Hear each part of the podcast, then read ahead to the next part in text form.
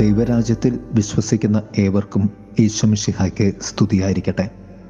തിരുസഭ മാതാവ് ഇന്ന് നമുക്ക് നൽകുന്ന വചനധ്യാനം ലൂക്കാട് സുവിശേഷം ഇരുപത്തി ഒന്നാം അധ്യായം ഇരുപത്തി ഒൻപത് മുതൽ മുപ്പത്തി മൂന്ന് വരെയുള്ള വാക്യങ്ങളാണ്. അത്തിവൃക്ഷവും ദൈവരാജ്യ അനുഭവവും. മൂന്ന് തലങ്ങളിൽ ഈ ധ്യാനത്തെ നമുക്ക് ക്രമപ്പെടുത്താം. ഒന്ന് അത്തിവൃക്ഷവും ക്രിസ്തു കാലവും അത്യവൃക്ഷത്തെ ഇസ്രയേൽ ആയാണ് ചില വചനവ്യാഖ്യാതാക്കൾ അവതരിപ്പിക്കുന്നത്. കാരണം അത്യവൃക്ഷം വർഷത്തിൽ ഒരിക്കൽ കൊഴിയുന്ന മരമാണ്. വേനൽക്കാലത്ത് അടുത്താണ് അത്തി ഇല പൊഴിക്കുന്നത്. യുഗാന്ത്യത്തെക്കുറിച്ച് പറയുന്ന യേശുനാഥൻ അത്തിയെ ആ സത്യവുമായി താരതമ്യപ്പെടുത്തുകയാണ്. വർഷത്തിൽ ഒരിക്കൽ ജെറുസലേം ദേവാലയത്തിൽ പോവുകയും പെസഹ ആചരിക്കുകയും നവീകരണത്തിലൂടെ കടന്നു പോവുകയും ചെയ്യുന്ന ഇസ്രയേൽ ജനത്തെ പോലെ ഈ യുഗത്തിനും നിത്യജീവിതത്തിനും ഇടയിലുള്ള സമയമാണ് യുഗാന്ത്യം അഥവാ ദൈവരാജ്യത്തിന്റെ കടന്നുവരവ്.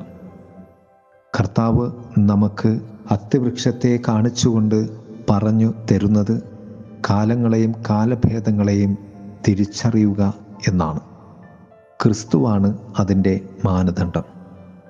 ക്രിസ്തു എന്റെ അരികിലുള്ളത് ദൈവരാജ്യ കാലവും ക്രിസ്തു ഇല്ലാത്തത് ഫലമില്ലാത്ത കാലവുമാണ്.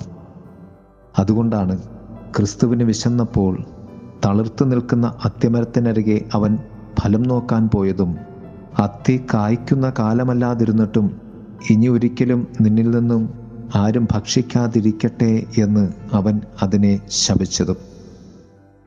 ഒരു കത്തോലിക്കിനെ സംബന്ധിച്ചിടത്തോളം ക്രിസ്തുവിന് വേണ്ടി ഫലം നൽകുക എന്ന കാലം മാത്രമാണ് ഉള്ളത്.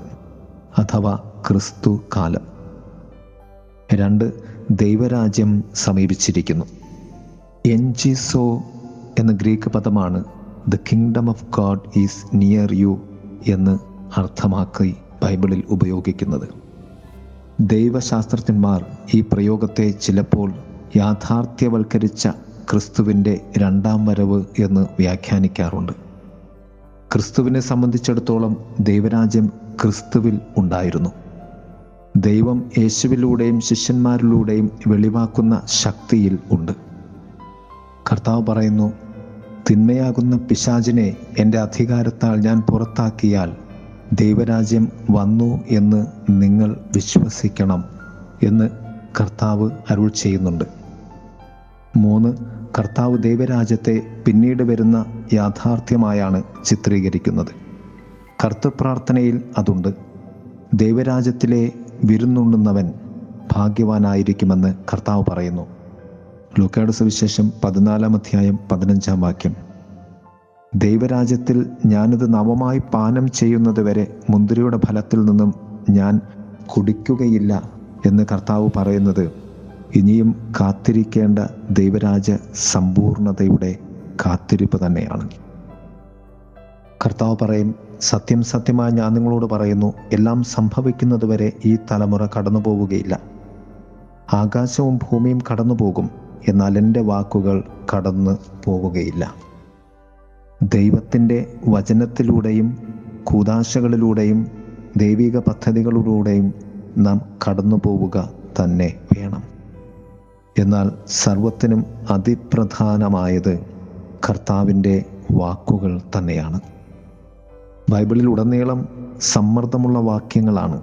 ഭാഗികവും സമ്പൂർണവും ആരംഭവും പൂർണതയും ഇപ്പോഴും വരാനിരിക്കുന്ന നാളും എന്ന വാക്കുകൾ ഒക്കെ തന്നെ ദൈവരാജ്യത്തിനു വേണ്ടി നാം ഒരുങ്ങുമ്പോൾ ദൈവവചനത്തിൽ ആഴപ്പെട്ടുകൊണ്ട് നമുക്ക് വിശ്വാസത്തിൽ കർത്താവിനെ കാത്തിരിക്കാം.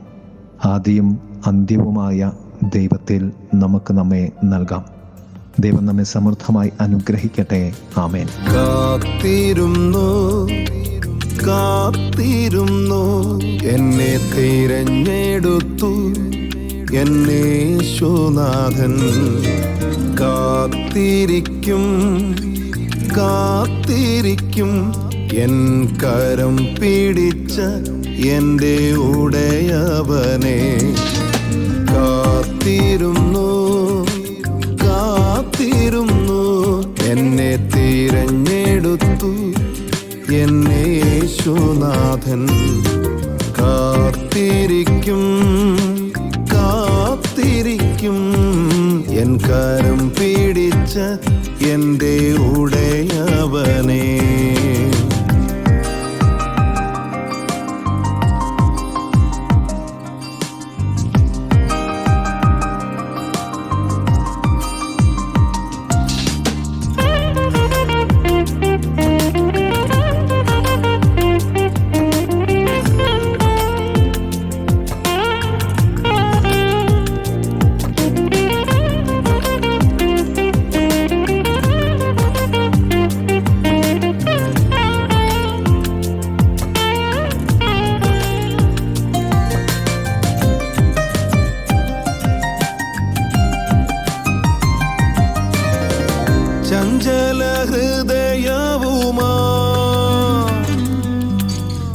പതറിയ വേളകളിൽ ഞാൻ നിന്റെ പക്ഷത്തുണ്ടെന്ന് കേട്ടു ഞാൻ കാതുകളിൽ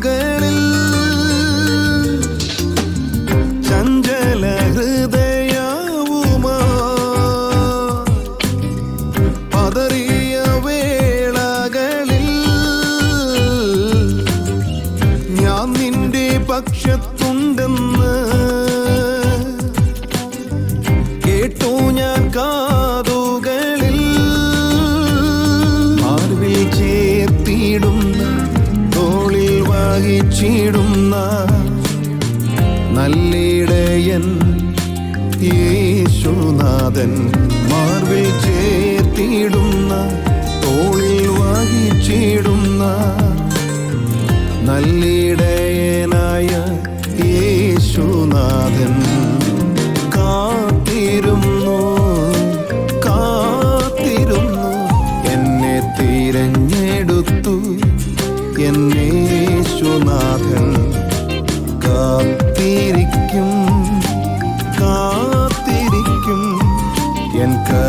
പിടിച്ച എന്റെ ഉടയവനേ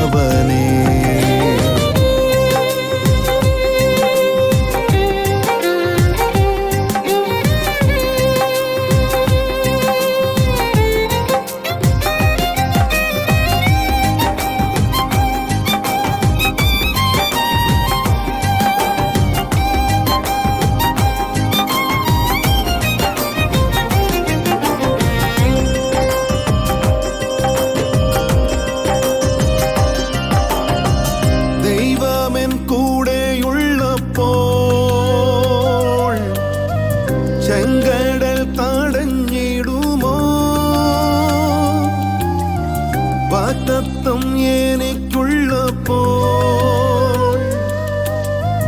അസാധ്യം സാധ്യമാക്കിയിടും.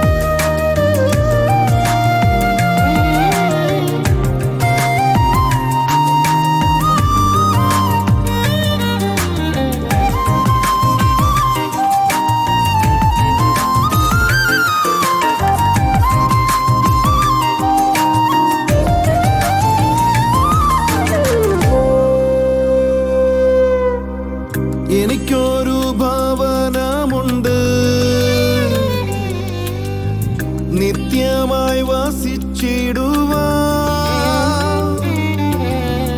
എനിക്കായി മേഘേ വന്നിടും. എന്നെയും ചേർത്തിടുവാ. എനിക്കൊരു ഭവനമുണ്ട്